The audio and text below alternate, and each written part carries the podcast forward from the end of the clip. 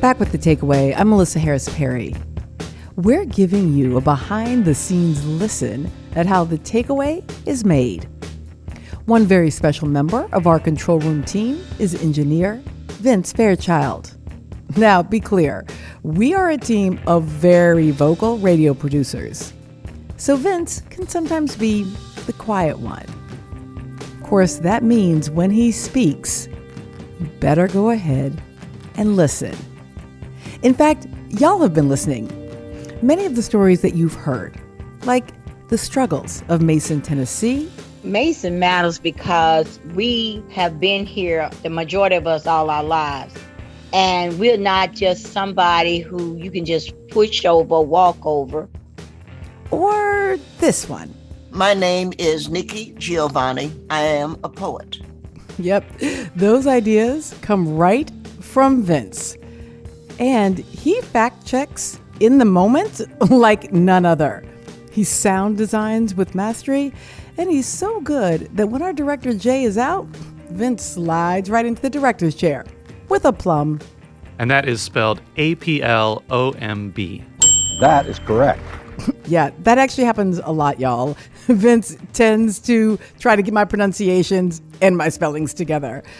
And we know that that is part of what makes him remarkable. So without further ado, hey, Vince. Hey, Melissa. All right. I am in North Carolina and y'all are in the control room in New York. So I guess I don't actually know what it is you do. Broadly speaking, my job is to make sure that the radio show sounds clear, good, that everything could be heard and understood. And then on the uh, on a smaller scale, I'm doing things like making sure that someone turns up a volume somewhere or uh, gets closer to a mic.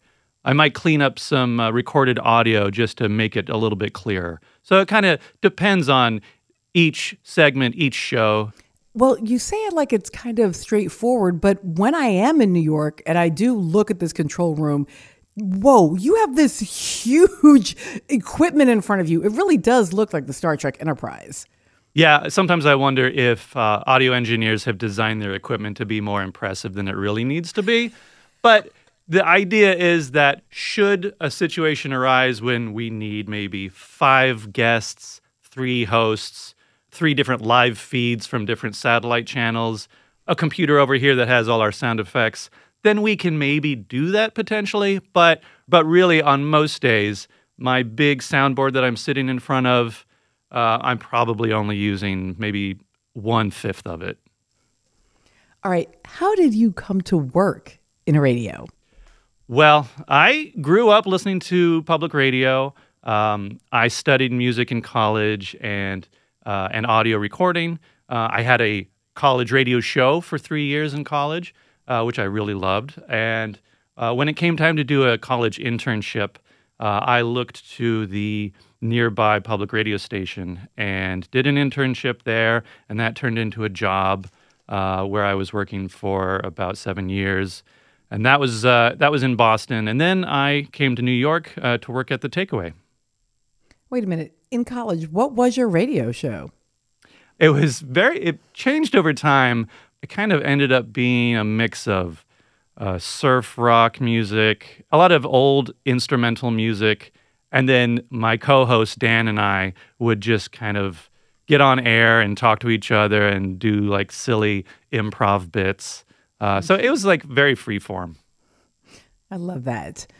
Now you've been here with the takeaway for 15 years on this show for its entire history. Besides paying the bills, what has kept you on this changing team, this changing show for so long? Well, a big part of it is the team, and we've always had great people here working at the Takeaway. It's just been a wonderful environment to work in, very supportive team. And the other thing is the mission of the Takeaway. Uh, I I've always felt that I wanted to be a part of a team and a program that really looked beyond what most news media was doing and tried to find some of the untold stories in the country and bring those to light. So it's just always been a rewarding part of my career to be a support person in that mission. Um, when you think about um, this team and you know this show which again has changed so much over time but it has always been in as you said public radio uh, you know sort of a medium on which you were raised what is the public in public radio that matters to you i think the word public to me is really important in the sense that it means that this is here as a public good for everybody anybody and everybody can learn can uh, be exposed to new ideas. It is here as another arm of the democratic mission of the country to make sure that we have an informed public and that we bring to light the many different facets of American life, of the different people that have come here, that have different experiences, uh, the the stories that just don't get told that much, and also to shine a light on public policy in this country.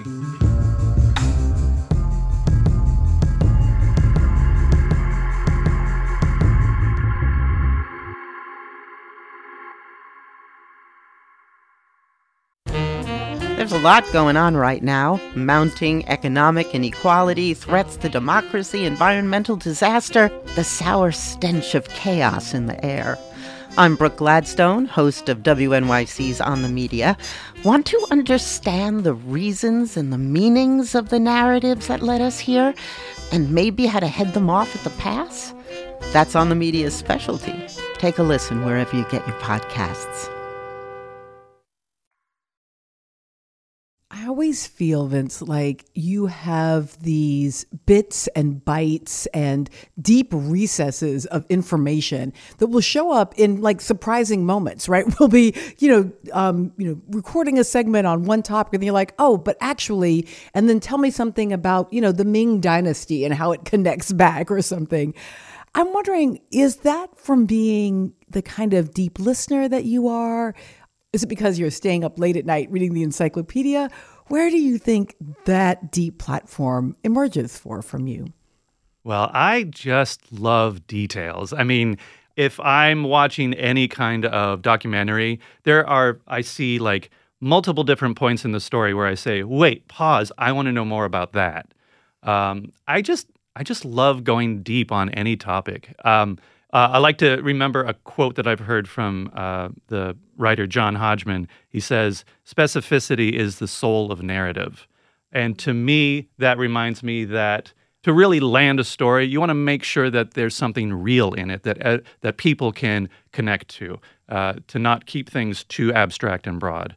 And also, it's uh, certainly the gravity that I feel pulling me towards details can also be a little problematic because I can get mired down in that and forget to do things like the laundry or the do the dishes. Uh, but yeah, I have to make sure that I don't play Trivial Pursuit too much because I would just get like way too intense with it. Although I imagine if you do the dishes, you get every single spot, right? Because it's like the details matter. To me, it's not clean if it's not clean. You got to, I see spot on there. Do it again. You haven't finished. Are there stories um, that you've told throughout the years, been part of telling, maybe moments um, with a guest who was either in the studio or even remote, where you were like, whoa, I am not going to forget this one? Well, as a sound person, you know, I just love working with sound. Um, and any story that we've done that talks about sound and the world of sound around us, I've really been excited about. I remember one story that looked at disappearing spaces where there is only natural sound and no man-made, man-made sound. Humans are, are extraordinarily vocal, musically creative species. We're one of evolution and culture's great triumphs of sonic communication. But paradoxically, we're also the great destroyers of, of sound out in the wild through the noise we make and through our clearing of habitats. But some of the stories that have stuck with me the longest are the uh, more personal and intimate ones that come from people who don't really have a platform or a megaphone. Um, I remember a series of stories from three black women who were dealing with breast cancer, and they were willing to record audio diaries for us, and they were really powerful, riveting, uh, intimate stories uh, that you just couldn't look away from. I don't consider it a C. I consider it a T, which stands for a test for me. We all go through tests in life, and this is my test. And at the end of passing my test, I will have a story to tell somebody. Another case is our stories on maternal care or home health care, where these are stories that are behind closed doors, that are very private, but affect so many people and are affected by some of the policies that are created in our government. These are the stories that expand, I hope, my sense of empathy.